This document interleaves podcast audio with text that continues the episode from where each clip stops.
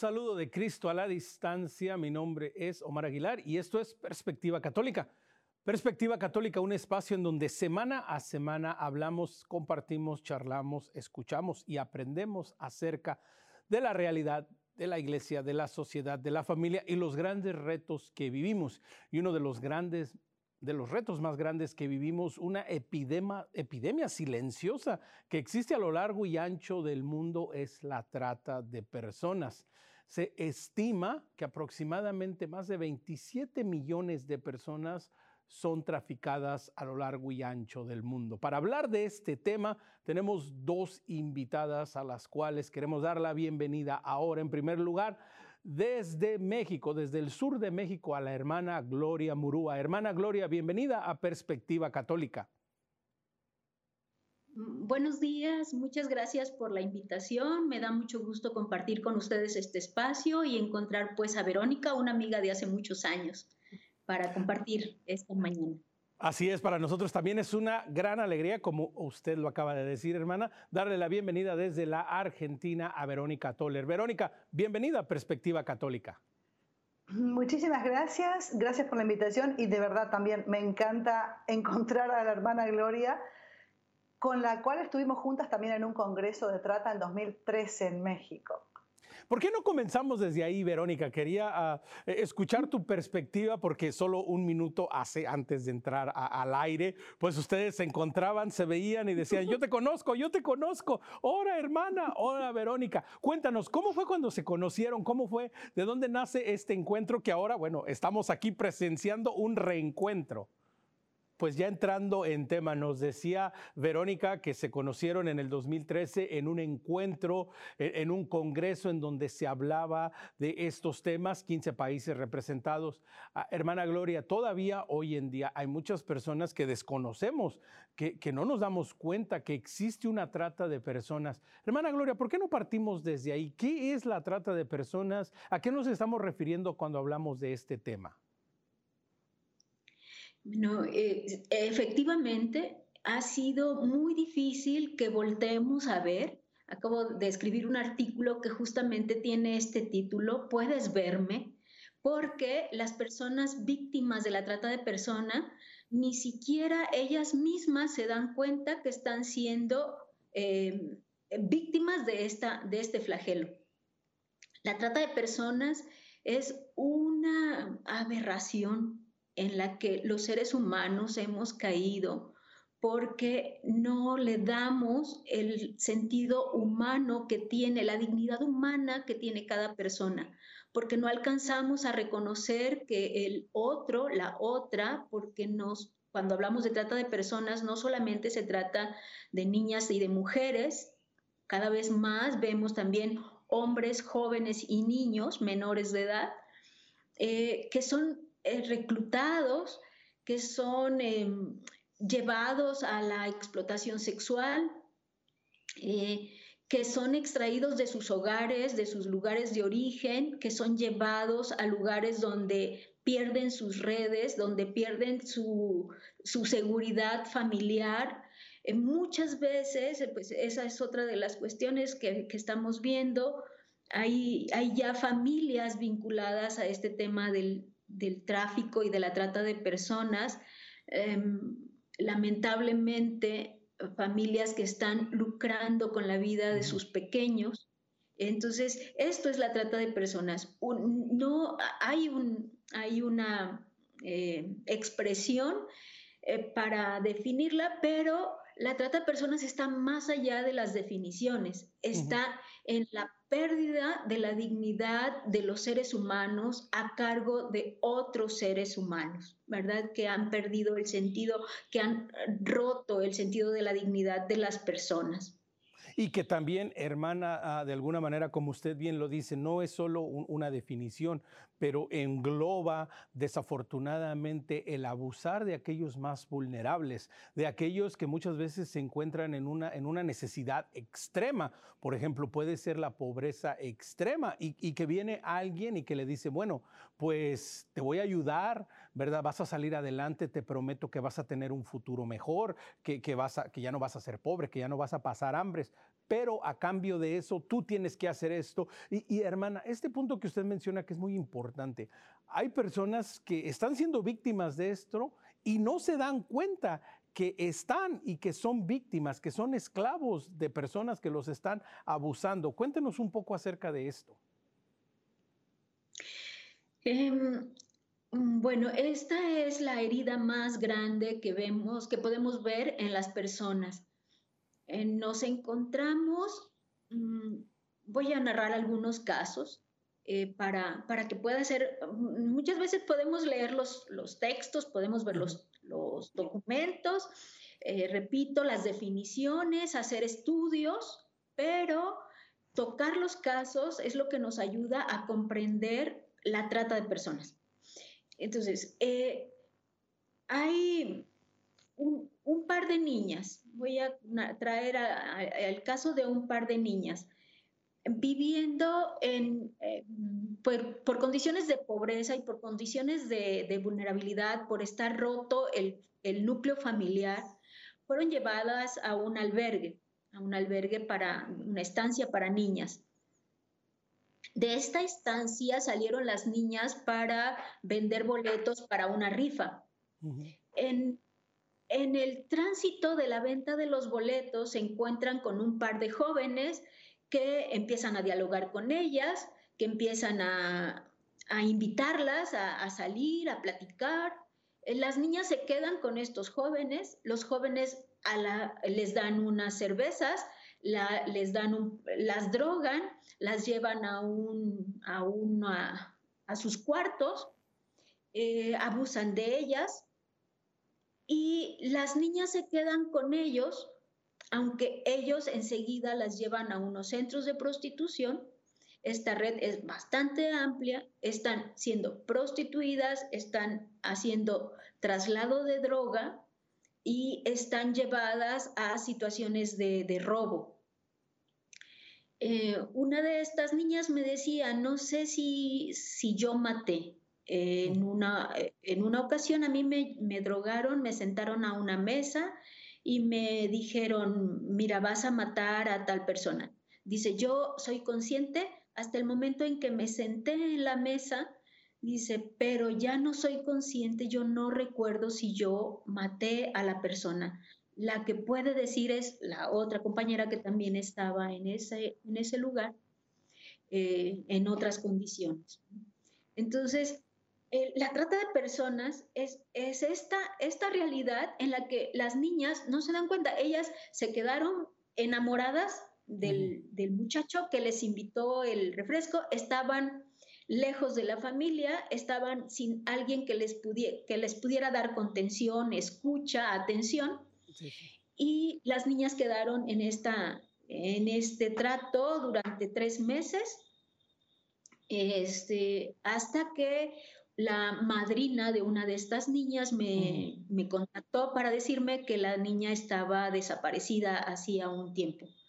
Bien, eh, esta, esta, es la situación. Las, las personas víctimas de la trata no se dan cuenta de, a qué están, de cómo están siendo obligadas.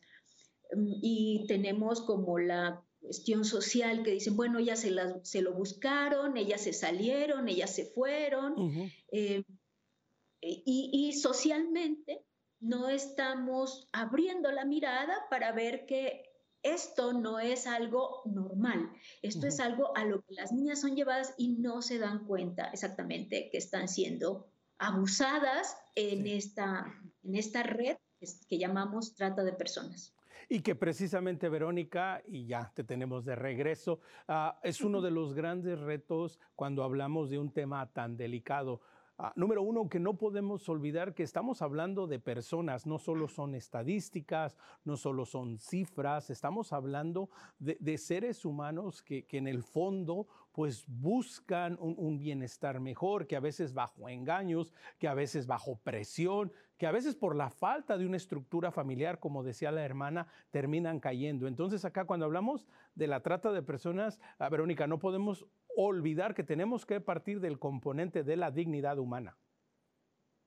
Totalmente. Estaba recién eh, escuchando muy atentamente a la hermana que tiene un trabajo de campo eh, enorme y preguntabas hoy qué es la trata. Escuchaba algunos casos que dice la hermana Gloria y yo quisiera agregar que la trata es eso y es más. Básicamente en, 2000, en el año 2000, en Palermo, se hace una convención internacional donde se define tanto la forma de luchar de muchos países contra la trata y tráfico y contra el crimen organizado en general. Se elige Palermo por ser un lugar icónico ¿sí? de mafias y de lucha contra el crimen. Y ahí se define que la trata es, mucho de lo que dijo la hermana ahora lo pueden relacionar con esta definición, es la captación. Y ella narraba, por ejemplo, recién el método del romance, que funciona muchísimo en Latinoamérica, convencer a las víctimas mediante el romance. Entonces, la captación, el transporte, el traslado, la entrega de personas, de seres humanos de toda edad, para explotación, con fines de explotación. Y en la explotación entran muchísimas modalidades. Mm. Quiero decir que entonces hay una cadena, una red enorme de gente donde está el que mira, el que detecta, el que capta, el que convence, el que trae engañado, el que amenaza, porque la amenaza y la coacción es uno de los métodos, además del romance, es uno de los métodos fundamentales de captación en la trata, el engaño, los empleos falsos. Luego está la gente que los recibe, que amenaza, que, usan armas, que les quitan los documentos, que les quitan el celular, que les cambian el nombre, que les cambian la edad, la identidad, los trasladan de lugar. La trata mueve mucho a la gente permanentemente para que no hagan alianzas en el hogar o que no, no encuentren quien los ayude a escapar. Pero luego entonces está la entrega para explotación. Esto también es un tema que judicialmente es complejo porque hay que demostrar que todo ese trabajo previo tenía el fin de la explotación, que muchas veces los jueces o fiscales no logran demostrar, aunque saben que es real, y hace que terminen los que han logrado ser detenidos eh, puestos en prisión por causas menores y no por la trata que penaliza mucho más. Y esa explotación es todo lo que decía Gloria y mucho más. A ver, dentro de las formas de trata, para que los que nos están escuchando y viendo tengan una idea más global, está la esclavitud como tal esclavos, que no pueden salir, que no pueden moverse. En Argentina hay talleres clandestinos, textiles, donde se producen las ropas de marcas que todos nosotros usamos. A ver, tenemos ropa manchada de sangre y es en serio, esto no es metáfora, porque en esos talleres clandestinos están familias, están migrantes, están niños. Acá hubo dos incendios en talleres clandestinos, que después se vio que eran clandestinos, donde murieron mucha gente. Había niños atados con cadenas a las máquinas de coser para que no salieran.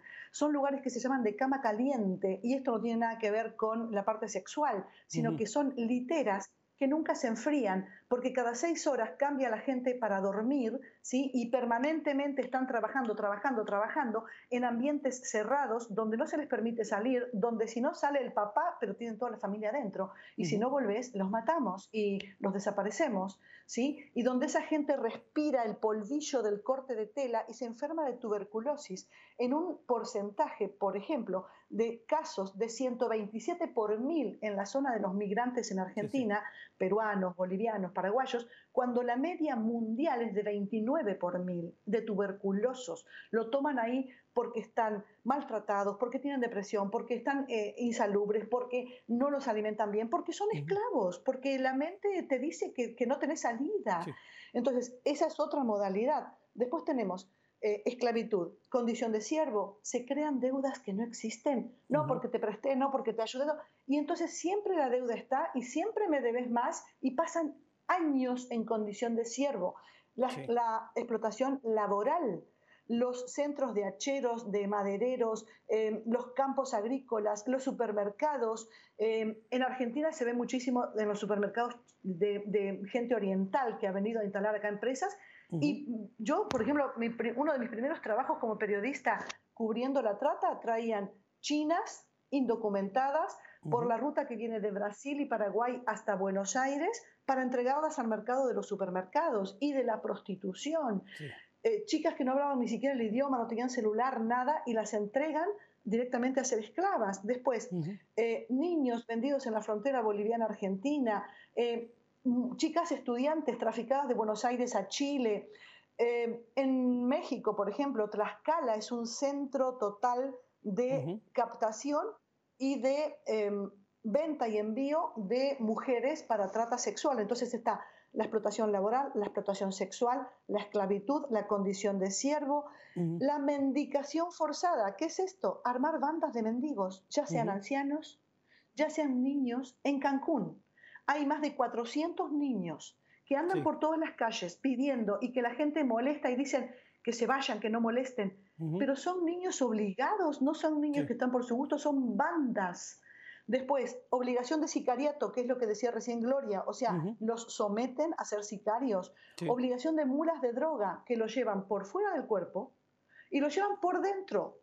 Solamente dejo para que la audiencia piense, en cuanto orificio tiene el cuerpo humano, les meten cápsulas de droga.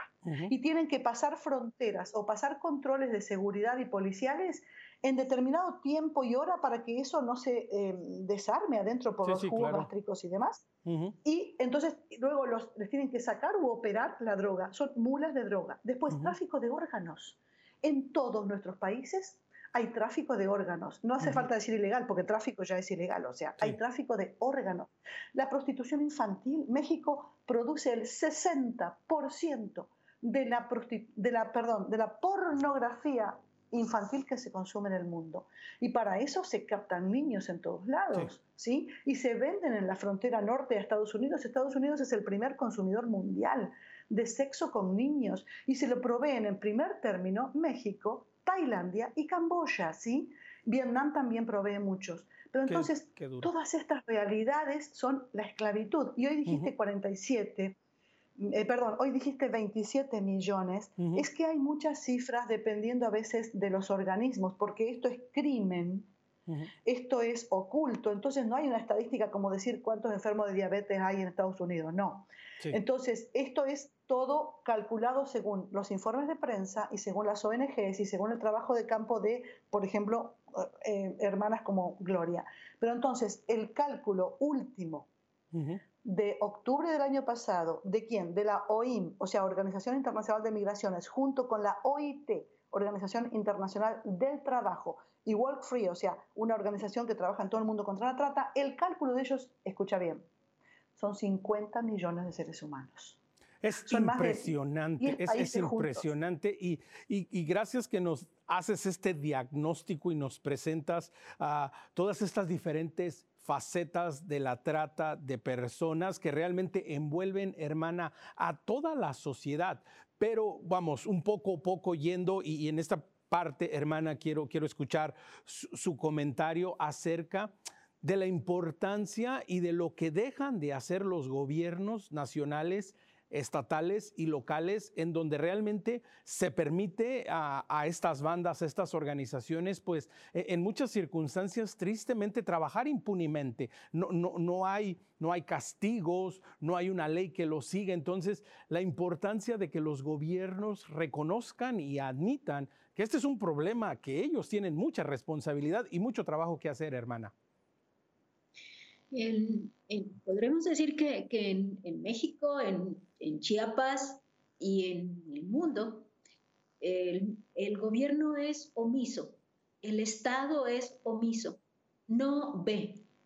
Es de los primeros agentes que tenemos en la sociedad que ha dejado de ver esta situación, eh, o bien porque no quiere comprometerse con situaciones jurídicas en las que tiene que em,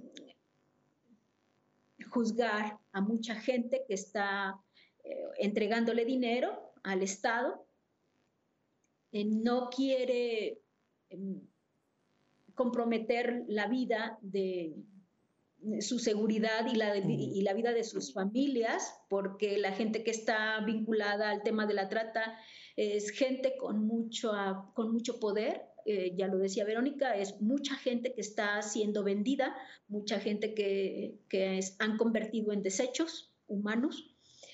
Y entonces los gobiernos, yo he encontrado en el, en el gobierno estatal como en el federal, gente que no quiere asumir la responsabilidad de tipificar a las víctimas como víctimas de trata de personas para seguir callando y para seguir negando que el problema existe. Pero hermana, eh, eh, antes de continuar, hermana, quiero preguntarle, ¿es solo esto una cuestión de corrupción? ¿Es una cuestión que también conlleva el aspecto de del castigo, del miedo a perder la vida? ¿Qué es lo que hace que, los gobiernos en todos los niveles y que las personas en general digan, bueno, pues sé que está pasando, pero realmente yo mejor me volteo al otro lado y que ellos sigan en lo suyo? No, son eh, muchos, muchas personas vinculadas al gobierno son, están vinculadas a las redes de trata. Si no, si no existiera esta vinculación, sería muy difícil que los traficantes de personas estuvieran involucrando a tanta gente que pasa por al frente, que, que atraviesa el territorio mexicano a grandes cantidades, si no estuviera vinculado el Estado, el gobierno, las instituciones federales y las instituciones locales están vinculadas y por tanto esta situación no se, no se evidencia. Eh, por eso señalaba que el gobierno es omiso, no solamente por no meterse en problemas, sino porque está coludido muchas veces agentes del gobierno, agentes de las instituciones em, locales, estatales y nacionales están vinculadas al tema, a las redes de tráfico y de trata. Eh, hermana, cuéntenos un poco, ¿en dónde exactamente está usted? ¿Qué es la labor que están realizando ustedes? Cuéntenos un poco, Verónica lo mencionaba brevemente, yo lo decía al principio, pero sería bueno conocer un poco de la labor que exactamente ustedes están realizando. Bueno, en, México tenemos la, red de vida consagrada contra la trata de personas vinculada, bueno, en relación a la Conferencia de Religiosas y Religiosos de México, en la Ciudad de México. somos un grupo pues pequeño para lo que significa la Ciudad de México. Em, pero yo estoy eh, lejos del conjunto de las congregaciones religiosas que mayoritariamente están en el centro del país y hay una, bueno, estaba un grupo acá en Tapachula hasta hace poco tiempo, está tratándose ahorita de, reorganizar este grupo de la vida religiosa en la región de Tapachula. Yo decía, en, aquí en, Chiapas es un territorio bastante extenso de donde yo me encuentro, Comitán de Domínguez, a, Tapachula hacemos un traslado de seis, de seis o seis horas y media. Y de aquí a Palenque eh, que es el otro extremo de, de, la región de Chiapas, yo tengo seis horas. Eh, de, eh, e, estas regiones son bastante extensas, tenemos una frontera muy, muy amplia con, con Guatemala, lo que nos hace como con tener mucha vulnerabilidad porque he dicho, la frontera, con la frontera entre México y Guatemala no es porosa. La frontera es un hoyo enorme que vincula muchos, muchos lugares de, eh, por donde se pueden insertar las personas. Eh, como centros ciegos, ¿no? Donde no existe un control migratorio. Y hermanas, Pero no, y hermana, supongo que, en, este, e, e, en este lugar, en esta zona geográfica en donde usted está y en donde usted sirve, ah, ¿llegan personas de todo el mundo? Sí, en, los últimos tiempos, después de la pandemia, la pandemia no pudo controlar la frontera. Eh, seguimos teniendo ingresos por la frontera. nosotros atendemos las casas y centros de atención a migrantes de tránsito, a solicitantes de la condición de refugio y, ah, y tenemos también, mm, Chiapas es expulsor de, de personas migrantes y por tanto de personas tratadas en, el, en la ruta como en, el, en los lugares de destino. Que esto es algo, Verónica, que me... Sí, sí, continúe, adelante, hermana, continúe. Eh, em, históricamente teníamos la, el flujo migratorio y la tensión migratoria a personas de Centroamérica, ah, Honduras mayoritariamente, El Salvador y Guatemala. Sin embargo, en los últimos tiempos hemos tenido cubanos, miles y miles de haitianos han estado cruzando la frontera, pero también hemos atendido personas de la India, personas de, todo el Caribe. Entonces, mm, el, territorio diocesano o el territorio de, de Chiapas ha visto cruzar por aquí personas y generaciones de todos los países que están expulsando a sus migrantes con la intención de llegar al norte, a Estados Unidos. Y que esto es, Verónica, uno de los grandes retos. Tú mencionabas esta cifra que es escalofriante por donde la veamos. Más de 50 millones de personas de alguna u otra manera, de alguna de estas diferentes ah, maneras que tú mencionabas, están siendo víctimas mm. de la trata. Es decir, sí, sí, adelante, un detalle de eso de los 50 millones de personas. Hay en todos los continentes, ¿sí? Y hay como tónicas o formas diferentes que se acentúan en cada continente. En Asia, por ejemplo, en algunos países de Europa hay mucho más trata laboral. Después, en los países donde hay em, determinados eh, territorios dominados por eh, terrorismo, guerras, etcétera, se toma también mucho a las víctimas para trata sexual, mujeres. En Ucrania ha proliferado en este momento el tema de las mujeres que quedan solas y que son directamente buscadas por los eh, captores, ¿sí? ya sea por engaño o aprovechando la situación de vulnerabilidad. Esto es importante. No toda víctima que cae en trata es una víctima que la engañaron con un empleo falso, con el método del romance o que la secuestraron en una camioneta blanca. No, hay muchas víctimas que caen por situación de vulnerabilidad. Y fíjate que acá hay un detalle importante. En la ley argentina se considera muchísimo la condición de vulnerabilidad de la víctima. Perdón, esto no quiero ser injusta, todos los países ven la condición de vulnerabilidad de la víctima.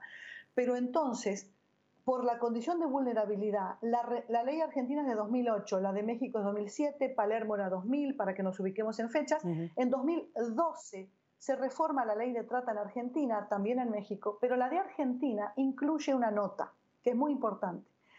Se quita ¿sí? el consentimiento de la víctima. ¿Qué significa eso?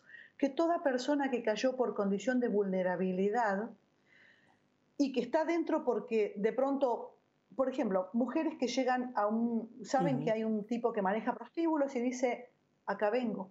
O sea, y hacen un trato, bueno, vos te quedás con el 50, yo, y dicen, claro, es culpable porque ella quiso ser prostituta.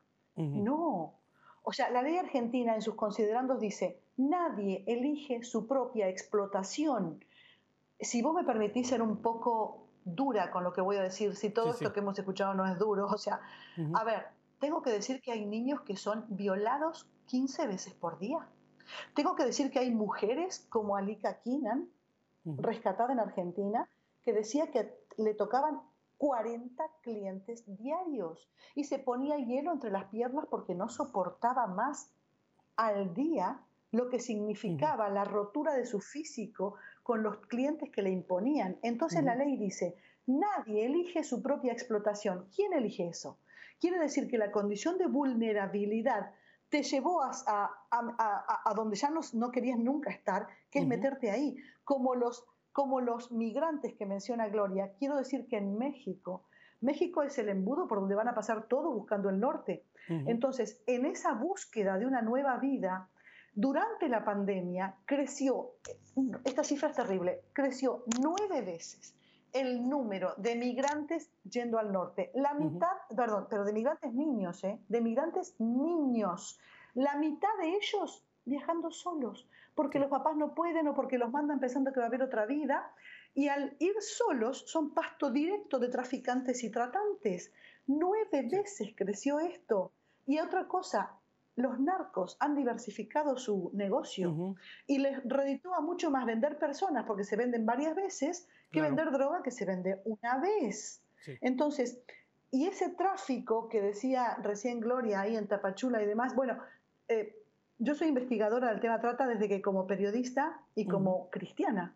Me encontré con la trata, me encontré eh, haciendo una cobertura con las chicas vendidas, como decía hoy, chinas, me encontré con laosianos, ¿sí? que estaban siendo transportados entre Uruguay y Argentina para venderlos adentro de Argentina, familias enteras que no tenían ni teléfono, ni idioma, ni documentos. Me encontré con eh, niños en prostíbulos. Trabajando en México, he estado trabajando eh, mucho en México con el tema de la trata, en una gira contra la trata por todo el país, organizado por el movimiento Viva México que lidera Eduardo Verástegui. En esa gira, y que precisamente, permíteme detenerte ahí para tomar una pausa, porque esto que estás mencionando es muy importante. El esfuerzo, el trabajo, la acción social de organizaciones de la iglesia, de órdenes religiosas, de periodistas como tú, que están haciendo una diferencia, trayendo al frente, trayendo a públicamente lo que sucede con la trata de personas. Vamos a tomar una pequeña pausa, regresamos. Recuerde, nos puede contactar perspectiva.ewtn.com. También síganos en Facebook, Perspectiva EWTN. Regresamos después del corte.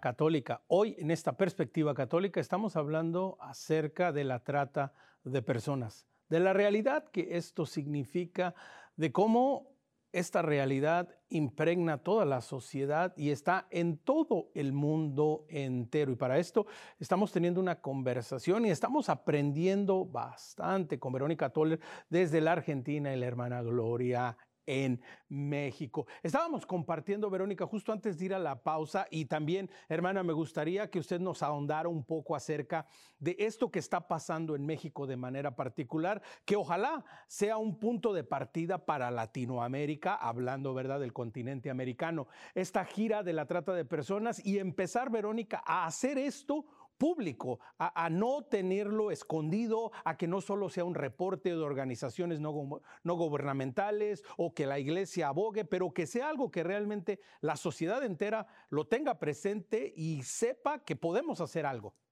hoy con el tema del compromiso o no compromiso de los gobiernos, seguridad, etcétera, ¿no? Entonces, esta gira contra la trata que arrancó a principios de 2022 y sigue y va a continuar hasta que se logre llegar a todo el país, Estamos yendo estado por estado con el movimiento Viva México. ¿Y qué es lo que se busca? Contacto con fiscales federales, fiscales eh, locales, con gobernadores, con el Congreso, con el Poder Judicial como tal, jueces, digamos, y operadores de, justicia, con organismos de derechos humanos, con alcaldes. Se firman convenios de trabajo, pero de trabajo real. Entonces, por ejemplo, revisar las leyes, ver si están actualizadas las leyes antitrata, poner penas más duras, generar actividades de concientización y prevención, talleres de actualización para los operarios de justicia y para los operarios de fuerzas de seguridad. Los alcaldes, fíjate vos, se comprometen a revisar licencias comerciales donde se haya otorgado un funcionamiento a un lugar donde hay sospecha que puede haber trata. Revisar y si hay algo extraño, eh, cerrar. Luego, con los hoteles, el turismo, eh, según la OIM y la OIT, ambas también, según datos estadísticos, hay 600 millones de viajes turísticos al año en el planeta. El 20% reconoce que son viajes que, donde se busca sexo, turismo sexual, pero de eso el 3% dice turismo pedófilo, más bien pederastia. O sea, entonces, ese 3% de toda esa cifra son 4 millones de personas en el mundo buscando sexo con niños y alguien se los ofrece. Y en esto te quería decir que dentro de la gira también promovemos la formación de células de fiscalía y de policía para que luchen específicamente contra la trata y se eh, actualicen y se, eh, digamos, se capaciten contra la trata. Y una de las células estas que trabaja, que no voy a decir en dónde, ha recuperado ya por lo menos ha recuperado ya a 36 o 40 niños y ha metido a proceso judicial a 23 tratantes, pero el niño menor que se logró rescatar tenía 11 meses de edad. y estaba siendo vendido en 100 mil dólares para esclavo sexual. Esta es una realidad que Verónica nos estás hablando, no, es una película, no es un libro de ciencia ficción, estás hablando de la realidad del mundo en el que vivimos hoy en día. Hermana, ah, ¿cómo, cómo está funcionando? Y, me encanta esto que dice Verónica, eh, hermana, que dice, es buscar acciones concretas, es decir, no solo son buenas intenciones, no solo es sentarnos a la mesa y hacer un proyecto y a ver si se llega a dar. Eh, es decir, ahora la sociedad civil está trabajando directamente. ¿Cómo ve todo esto, hermana? ¿Cómo lo ve desde la realidad? Realidad de México, desde la realidad del sur del país? Bueno, eh, la parte jurídica está, mm, evidentemente, nosotros no hemos tenido la aportación jurídica necesaria. por cualquier cuestión de la ley nos echan el caso para atrás. Un caso específico es que la niña ah, que había sido tratada eh, teníamos todos los elementos para tipificar el caso como víctima de trata, sin embargo, el Estado echó para abajo todo este proceso porque la niña no pudo decir el nombre completo del victimario. Eh, ella lo conocía por el apodo y jamás pudo reconocerlo por un nombre. Y entonces el Estado dijo, no podemos juzgar a nadie que no tenga un nombre, ¿verdad? Em, eh, por ejemplo, esta, esta cuestión que Verónica ha señalado en este proceso que están desarrollando, que buscan capacitar a la gente y que se busca eh, modificar las leyes, actualizarlas, pero hay cuestiones en las leyes a las que no podemos acceder, como por ejemplo eso, ¿no? Que las niñas o que la víctima no pueda decir el nombre completo de su victimario cuando todos los datos ya están dados. Eso sucede. En, eh, otra de las cuestiones, em, yo he, optado por no, no asumir muchos de los casos a través del Estado y a través de las instituciones eh, públicas, sino generar un proceso de sensibilización, de conciencia, de, em, de, prevención con las comunidades más vulnerables, con, los, con las niñas, los niños, las personas que pueden estar siendo eh, contra quienes se puede atentar como víctimas de trata, tratando de generarles a estas personas las herramientas que las hagan tener como más fortalezas para que no lleguen a, a, ser víctimas. Eh, otra de, ya Verónica hablaba de la trata no solamente con fines de explotación sexual, la violencia que ha ido creciendo en Chiapas. Eh, pueden ver las noticias, estamos viviendo, yo acabo de decir, a Encinas estamos viviendo en un estado de guerra. Chiapas es un polvorín. Y eh, nos estamos dando cuenta cómo los niños, niños, adolescentes, están siendo eh, obligados a vincularse a las redes criminales eh, de, narcotráfico que están peleándose los territorios y están cooptando a menores de edad para ser halcones o para eh, ser sicarios. Em, las niñas con fines de explotación sexual dentro de las redes de violencia. Bueno, todo esto es un el Estado no interviene la, las situaciones de violencia que estamos eh, padeciendo. Después de cuatro días de enfrentamiento aquí a, hora y media de donde yo me encuentro, el Estado omiso, alrededor hay un campamento militar, hay, una, hay un campamento de la Guardia Nacional, a unos minutos de ahí está el campamento más grande del ejército. Eh, aquí mismo en Comitán tenemos un campamento del ejército y el Estado, las, las instituciones em, de seguridad quedaron en silencio durante cuatro días mientras esta masacre sucedía y se, y se publicaba a través de las redes sociales, la gente pedía auxilio, pedía a gritos que se les atendiera. Allí fueron reclutados recientemente, en esta semana pasada, fueron reclutadas más de 60 personas eh, para eh, vincularlas al crimen organizado por las bajas que han tenido en esta, en esta situación de violencia. No es el primero, eh, no es, la, no es la primera situación de violencia. En la región han estado esto dándose y estamos teniendo mucha gente, muchos jóvenes, niños menores hombres y mujeres desaparecidos, optados, levantados, eh, y sabemos que están eh, siendo capacitados para sostener un arma, para eh, labores de prostitución con los grupos delincuenciales, los grupos criminales. Y bueno, frente a eso, ¿qué estamos haciendo? ¿Qué estamos procurando? Una, que se atienda a las condiciones de violencia que se están generando, que no vayan por el que está en, el último plano, sino cómo se vinculan estas redes de violencia al Estado, a los municipios, a los agentes de seguridad, cómo están vinculadas estas, estos actores violentos. E, este es el primer eslabón eh, y es para lo que el Estado tiene que responder mientras que lo otro, las condiciones de, empobrecimiento a las que se ha sometido a toda esta región y a todas estas comunidades por las políticas de... Em, las políticas de desarrollo que no alcanzan a generar una verdadera, un verdadero proceso en las comunidades para que se pongan de pie y para que se reconstruyan socialmente desde la educación, la salud y demás.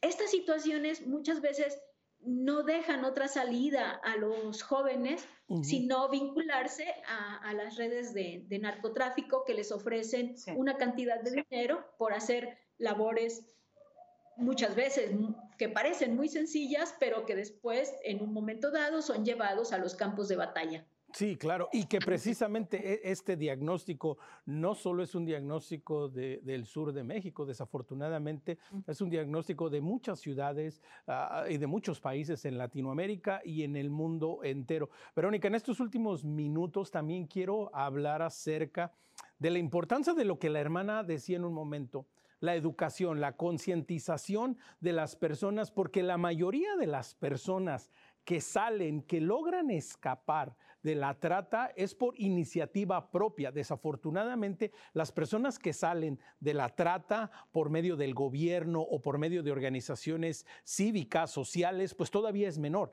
La gran mayoría lo hacen porque en un momento despiertan conciencia o se dan cuenta que son víctimas. Sí, pero salir de la trata es terriblemente difícil. Te tengo que decir que hablando de cifras, hoy parece que soy yo la que doy todas las cifras, pero bueno, las cifras por ahí iluminan. Hay una cifra que es desesperante y es de México y es de toda Latinoamérica el 99% de las víctimas jamás será rescatado. La cifra negra de la trata dice que solo el 1% podrá ser rescatado. Y lo que decía recién Gloria, eh, de que 60 personas estaban llevando niños en Chiapas, alguien puede pensar, uy, pobre Chiapas, pero lo dice la hermana, porque quién sabe qué piensa la hermana, capaz que tiene una orientación X. No, señores, yo le voy a decir, hablando de cifras que sirven, el INEGI que es el Instituto Nacional de Estadísticas de México, o sea, es del gobierno, dice, en 2023, en el encuentro sobre el trabajo infantil de abril de 2023, dice, 3.3 millones de niños están en tareas de riesgo en México, incluyendo todo lo que dice la hermana, incluyendo tareas que afectan su físico, su integridad eh, sexual, psicológica y espiritual, y están en todo esto que es trata y es abominación de explotación. Y Estados Unidos, en un informe también de este año sobre las peores formas de trabajo infantil, dicen que en México hay 250 mil niños en riesgo de ser captados por organizaciones criminales. Lo que vos decías de educación es fundamental. ¿Para qué? Para prevenir, para que no se caiga, para que cuando intenten engañarlos no vayan, para que se hable, esto hay que hablarlo en las familias, hay que hablarlo en la mesa, hay que hablarlo en la escuela, hay que hablarlo en las parroquias, quiero decirte que, por ejemplo, eh, hay, mucha gente que trabaja. Sé que estamos en, el final del programa. Quiero decirte que, por ejemplo, en la Universidad Austral de Argentina tenemos un observatorio de vulnerabilidad enfocado en trata, que, en el cual yo trabajo precisamente, y estamos trabajando en contra de la trata. Es una universidad, los estudiantes, los profesores trabajando contra la trata.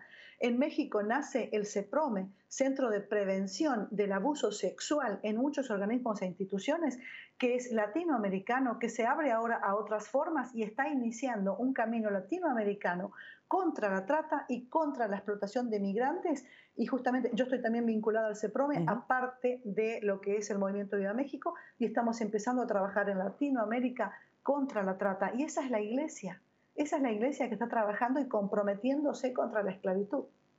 Y ayudando, hermana, aunado a lo que dice Verónica, a ir también creando un sentido de realidad y de urgencia que es un tema que, no podemos seguir ocultando. Y, esta cifra que da Verónica, realmente hay que, hay que reflexionarla duro. 99% de las personas no serán rescatadas. Es, una cifra escalofriante, es una cifra que, que debería a todos animarnos a decir, bueno, ¿yo qué puedo hacer? Y hermana, este es un compromiso también que parte desde la familia, eh, desde las organizaciones cívicas, desde los grupos religiosos, desde las comunidades de fe, hermana. Sí, eh, es, es, importante, mm, decía, eh, aunque esta cifra que dice Verónica, el, el 99% de los casos que se pueden eh, nombrar, pero hay mucha, e, esta situación es una situación oculta. Eh, decíamos al principio, casi nadie se da cuenta de que está siendo víctima de trata. el tema, como dice Verónica, tenemos que decir, tenemos que reconocer qué es la trata de personas que las, que las personas, que en las comunidades, que en la mesa, que en las celebraciones litúrgicas se hable del tema. El primer tratado está en la Biblia, es la historia de José en el Antiguo Testamento, y de ahí para acá eh, las víctimas han ido creciendo, creciendo y se ha diversificado el, modo de tanto de captación como de, como de este, em, de vinculación a las, a las redes de trata. Eh, se han ido eh, haciendo cada vez más invisibles y la sociedad es quienes tenemos que abrir los ojos, tenemos que mirar, pero no solo eh, toda la sociedad, me refiero a todos, el Estado, las instituciones eclesiales, las instituciones sociales, los lugares donde eh, están potenciales víctimas. Hay que voltear a mirar ahí, hay que ver lo que está pasando entre las migraciones. Es increíble lo que sucede y em, volver a, poner, como ha insistido mucho el Papa Francisco, volver a poner al centro de la vida a las personas humanas, a los seres humanos. Son personas, son seres humanos. Todas estas, eh, las porque una de las situaciones más críticas con las que yo me encuentro es esto que mencionaba al principio, cómo hay familias que están procreando hijos para la trata de personas, porque están vinculadas a, cuestiones de droga con las que no pueden salir adelante y eh, procrean hijos para pues estos niños de 11 meses y de menos de edad.